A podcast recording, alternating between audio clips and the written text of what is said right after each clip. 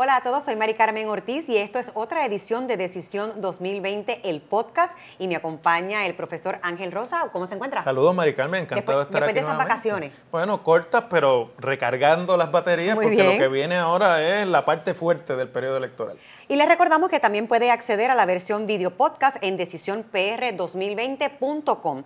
Y comenzamos de inmediato con lo que es el tema de la semana. El ex gobernador eh, Aníbal Acevedo Vilá anunció a través de su página de Facebook, en un Facebook Live, que estaría aspirando nuevamente a la comisaría residente. ¿Qué significa esto para el Partido Popular Democrático? Porque lo cierto es que él tiene un, trasfondo. Sí, hay mucho, mucho análisis que hacer sobre esto. Para empezar, hay que decir que se venía ya rumorando hace una semana que esto se estaba fraguando y que Aníbal estaba hablando con parte del liderato del partido para informárselo. Esa era la información que yo tenía, eh, sobre todo con los precandidatos a la gobernación y con los precandidatos a la comisaría, porque ya se ha anunciado la intención del senador Nadal Power y del abogado Juan Alborz, o habían estado en el ruedo aunque ninguno ha radicado la candidatura todavía. Hay que hacer eh, notar que todavía ningún candidato a la gobernación ni ningún candidato a comisionado del Partido Popular han radicado oficialmente sus candidaturas. Bueno, entonces, eh, finalmente, el martes se filtró y nosotros nos enteramos en Muapa que el ex gobernador iba a hacer un anuncio a través de sus redes sociales, lo cual ocurrió en la noche del mismo martes, porque bueno, una vez se filtra tú no puedes guardar mucho el secreto. Eh, y bueno, hay varias cosas. Primero, Aníbal Acevedo Vilá, nadie le puede negar que tiene no solamente trasfondo, sino que es un gallo jugado en la política.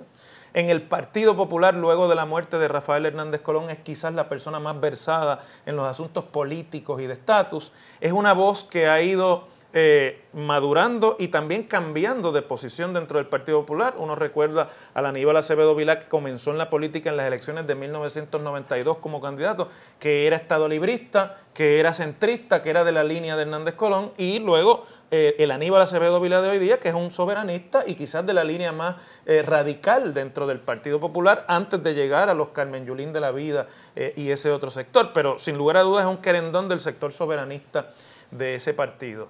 Eh, y es una persona que ya ocupó la comisaría residente, es el último popular que ocupó la comisaría residente en Washington hace 20 años ya. Eh, y es también, eh, fue presidente del partido, fue gobernador de Puerto Rico y es el único gobernador que ha sido arrestado por las autoridades federales en su incumbencia como gobernador por, por actos que luego se vieron en corte, pero que tenían, que tenían que ver con corrupción en las campañas políticas. Salió ileso, pero no absuelto. Salió porque un jurado no pudo condenarlo unánimemente y eso en la justicia federal quiere decir que no hay condena. Pero queda ¿no? ese trasfondo también un poco negativo para la figura de Aníbal Acevedo Vilá, que lo ha marcado. En la elección pasada, luego de que se perdió la elección el Partido Popular, Aníbal trató de regresar, pero se tuvo que medir al entonces derrotado candidato a comisionado eh, Héctor Ferrer, que había perdido la elección para comisionado, pero estaba en línea para la presidencia del partido y derrotó a Aníbal fácilmente, 70-30 para la presidencia del Partido Popular. Eh, luego Aníbal protagonizó una cruzada, recuerdo que le llamó la limpieza profunda del Partido Popular en abierta oposición al sector que favorecía el liderato de Héctor Ferrer cuando se filtró todo aquello de eh, Héctor reunido con cabilderos en contra del gobierno de Alejandro García Padilla. que en había que época, limpiar la mugre. Y dijo que había que limpiar la mugre. Eh, luego ocurre el fallecimiento de Héctor y Aníbal eh, se queda latente y bueno, me parece que esta candidatura es hija de dos cosas. Primero, del deseo que tiene Aníbal de regresar al ruedo desde hace ya un tiempo, y yo creo que eso se notaba. Estaba buscando el espacio, ¿no? Y estos sabuesos experimentados en la política puertorriqueña huelen los vacíos políticos a millas y millas de distancia. Y evidentemente en el Partido Popular hay un vacío, primero de liderato del partido, y segundo, en esa candidatura a comisionado residente, donde ni el senador Nadal Power ni Juan Alborz han podido realmente despertar el entusiasmo ni de activistas ni de liderato intermedio. No hay muchos alcaldes expresándose sobre esa candidatura y la atención ha estado en la contienda por la gobernación. Pero lo cierto es que ya han habido críticas de parte de Oh. los líderes de su propio partido. Sí, porque Aníbal tiene todo lo negativo que se tiene cuando tú has estado más de 20 años en la política puertorriqueña y además has pasado las pruebas que ha tenido que pasar Aníbal. Lo curioso es que en el momento en que tú y yo estamos aquí conversando, ya va más de casi 18 horas de que se hizo público el anuncio y no ha salido todavía ningún líder del Partido Popular, ni el presidente, ni los precandidatos a la gobernación, ni nadie a darle la bienvenida a esa candidatura. Y eso yo creo que pues es una señal no tan deseada. Uno hubiese esperado que viniendo un ex gobernador a llenar un vacío como el que existe en esa candidatura, pues hubiese habido más entusiasmo de parte del liderato, al menos del Partido Popular. Así que yo pienso que es una nueva, eh, un nuevo juego un poco arrojado para el Partido Popular y tengo que decir que este es el problema que le veo yo a ese regreso. El tema principal de esta elección va a ser la corrupción. Tenemos una administración que hasta el otro día dirigió Ricardo Rosselló con miembros del gabinete arrestados, con eh, exfuncionarios de las campañas.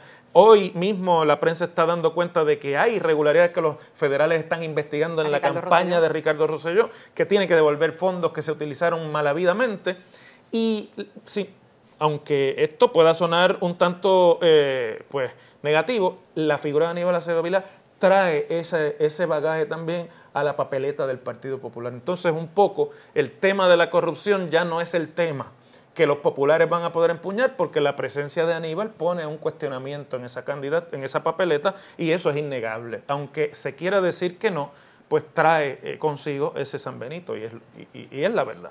¿En algún momento usted entiende que eh, los aspirantes a la gobernación estarían pronunciándose, estarían pidiéndole que él retire sus aspiraciones? La información que yo tengo es que él fue a todos y cada uno de estos aspirantes, algunos le dijeron de plano que no lo iban a respaldar de hecho, algunos le dijeron que están esperando por otras candidaturas en, ese, en esa misma posición. Eh, yo creo que ya a esta altura esas candidaturas no van a surgir. Y otros simplemente dijeron, bueno, pues haz lo que tú quieras, eh, pero no creo que se vayan a dar eh, respaldos de parte de los precandidatos porque obviamente eso les restaría de otros sectores. Por ejemplo, el sector que todavía es leal a la memoria de Héctor Ferrer. Hoy eh, y durante la semana han salido familiares de Héctor Ferrer. Su hijo. su hijo, que se llama igual. Eh, heridos por esta candidatura y por, las posiciones que Aníbal empuñó en contra de Héctor cuando al final de su vida estaba eh, ejerciendo la presidencia del partido. Y cualquier precandidato que se meta en ese juego, pues va a ser víctima de uno de los dos bandos y, la política de primarias no funciona así. Pero de hecho, el eh, profesor, vamos a escuchar ese momento cuando el ex gobernador hace el anuncio a través de sus redes sociales. Sí, la información que se está dando es la correcta.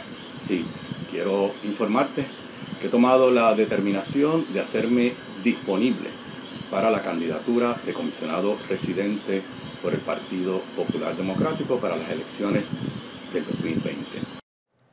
Ahí lo escucharon. Él ha dicho que también las mayores decisiones de Puerto Rico se van a tomar en Washington. Sabemos que también él tiene una relación con Raúl Grijalva, quien es el que preside la Comisión de, Asuntos eh, de, Recursos, naturales, que tienen que ver con Puerto Rico. ¿Cómo eso ayuda, si en algo, a, que a lo mejor él logre esa aspiración y, logre llegar hasta allá? En ese sentido, Aníbal tiene una ventaja sobre todos los aspirantes populares porque Aníbal ya fue comisionado.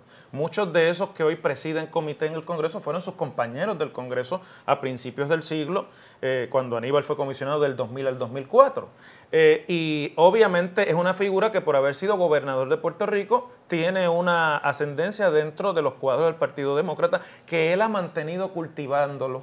Eh, a lo largo del tiempo en que ha estado fuera de las candidaturas también. Desde ese punto de vista, ninguno de los otros candidatos que hasta hoy conocemos puede reclamar las mismas relaciones.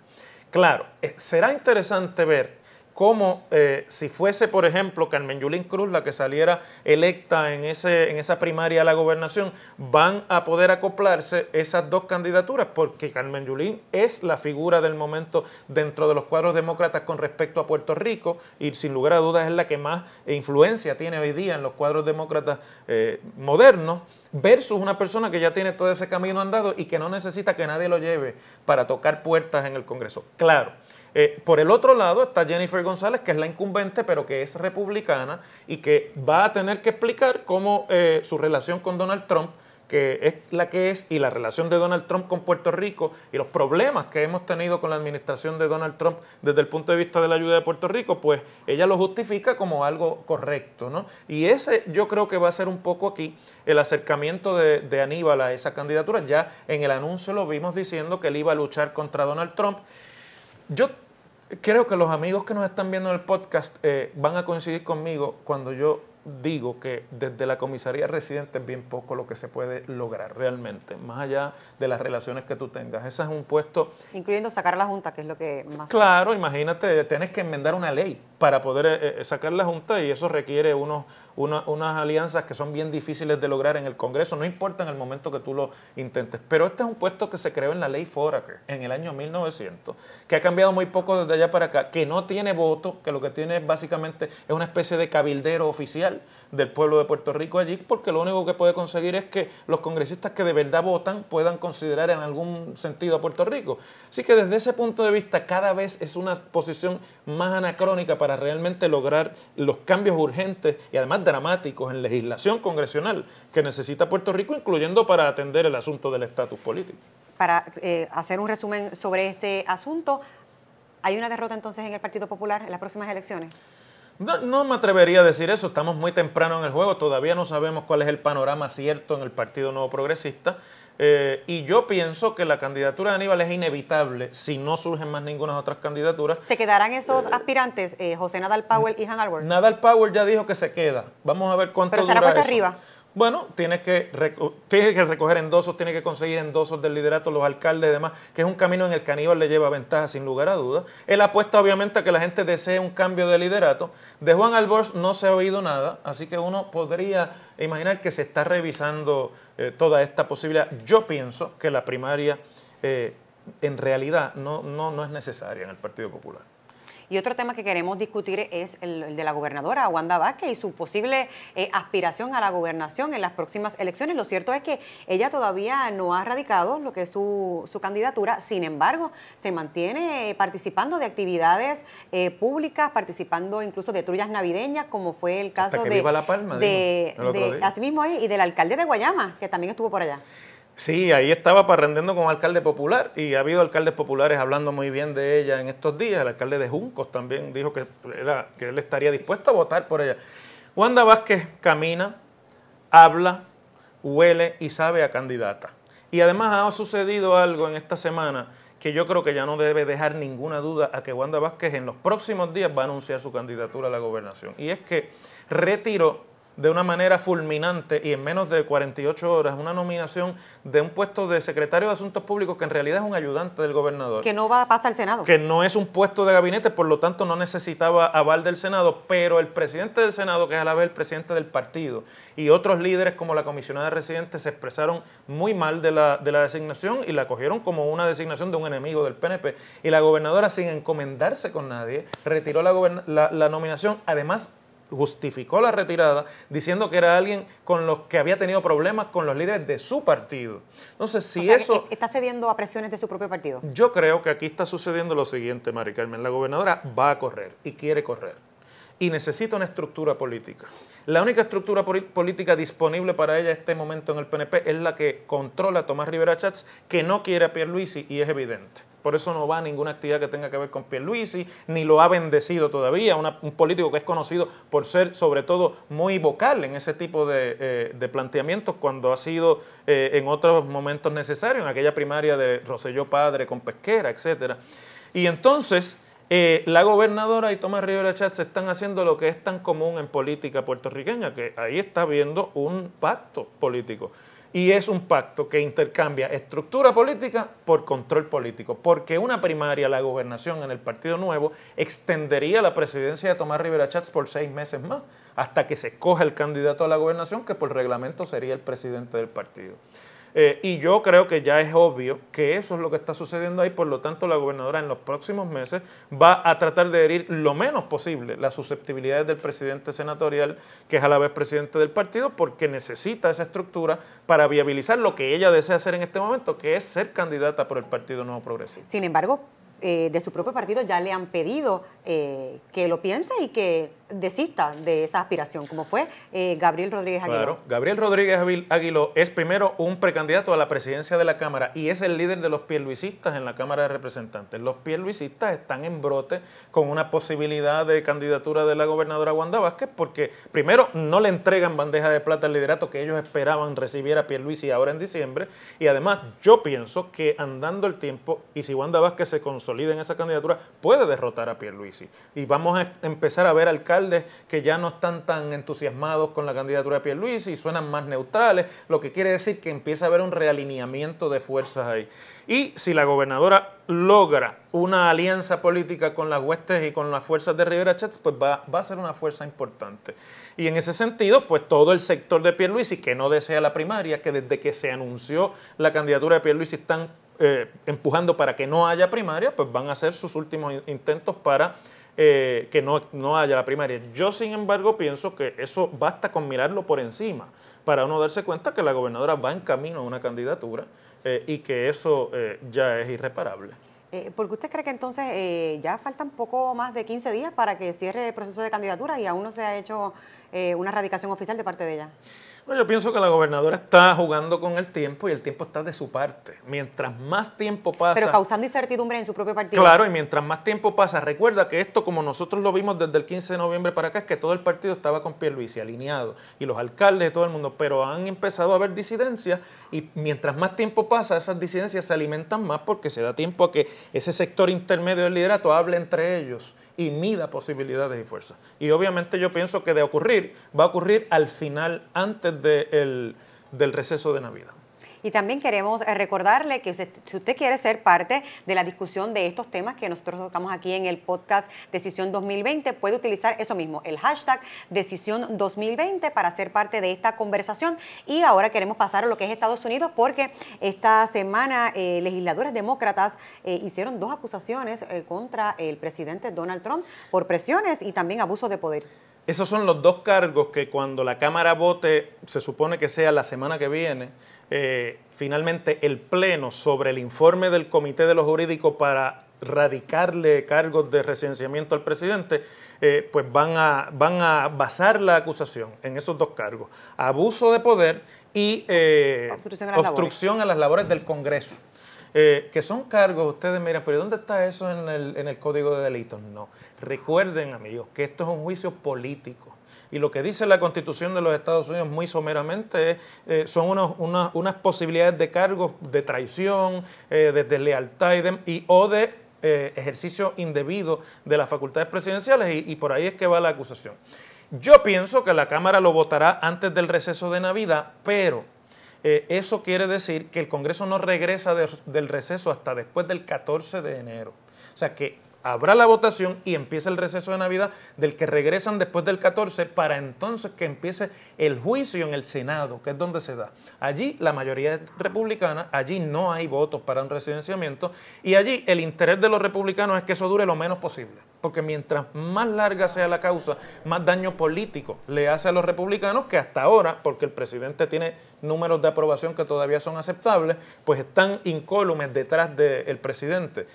Así que vamos a ver pugnar eh, después del 14 de enero un, un Senado republicano que quiere salir rápido y una Cámara demócrata que quiere que esto dure lo más posible y entonces, bueno, pues habrá esa discusión en la opinión pública. La clave aquí va a estar en los números de aprobación en la opinión pública. Si los números de Trump se mantienen, eso no va para ningún lado. Si se empiezan a debilitar los números de Trump en la opinión pública, pues entonces los republicanos se pueden empezar a, bajar del tren de Trump. Vamos a comparar esto rápidamente con la, única, el único residenciamiento anterior que ha habido en el siglo XX, que ocurrió en tiempos de Bill Clinton. La Cámara le radicó artículos de residenciamiento a Bill Clinton que no prosperaron. Pero eh, en ese momento Bill Clinton tenía números de aprobación de sobre el 55%. Trump no está en ese juego de pelota, está en los 40 y pico por ciento. Por lo tanto, la apuesta demócrata es a que esto abierto por un tiempo en enero, ya dentro del proceso de competencia abierto que empieza en febrero por la presidencia en el Partido Demócrata, es un debilitante, un debilitador importante de la candidatura del presidente a la reelección. O sea, que debe preocuparse el presidente o puede estar tranquilo. Yo creo que está hasta ahora confiado en que él controla el Senado y que va a ser corta la experiencia en el Senado. Eso todo va a depender, vuelvo y repito, de los números de aprobación. En las vistas que hubo de investigación antes de la erradicación de los cargos que se van a dar esta semana, no hubo ni siquiera mucho rating en televisión y se estaba transmitiendo en vivo. Es decir... Es que han sido también unas vistas kilométricamente, por decirlo así, muy largas. Pero la economía está bien y esa es la realidad y la gente no siente con eso una urgencia extraordinaria porque pues venga un presidente, ah, que mandó a investigar al hijo de un político demócrata. no, le, no ve el, ciudadano norteamericano promedio cómo eso le afecta directamente. Y obviamente, pues mientras no haya mucho interés, no va a haber eh, eh, celeridad en el proceso. Y ahora vamos a pasar al momento electoral, como todos los miércoles, y es preparado por el compañero Efren Arroyo.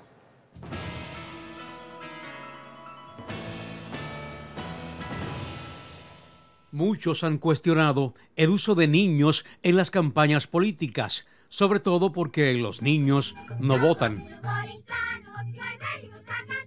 En la campaña de 1968, Luis Ferré, un hombre de 64 años, hablaba del cambio y de la nueva vida. Queremos que los papitos que se de votar y que nos dé nueva vida. Eso tiene que cambiar, eso tiene que Los niños alimentaron su imagen.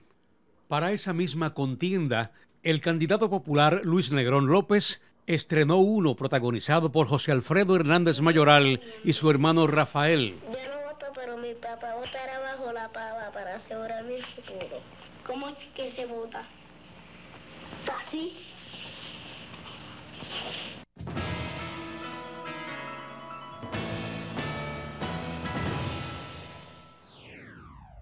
El uso de los niños eh, para las campañas políticas, ¿qué, le parece? Qué nostálgica esa reseña de Fred. Mira, es, es, es un truco viejo en la publicidad política por dos razones. Los niños comunican futuro son la esperanza, son el mañana y todos los candidatos quieren comunicar que ellos traen algo diferente y nuevo para el futuro. Y en segundo lugar, también se añade un asunto bien importante para el elector latinoamericano como es el elector puertorriqueño, el asunto de familia, el asunto de que el candidato es dado a la familia, a los niños, al futuro.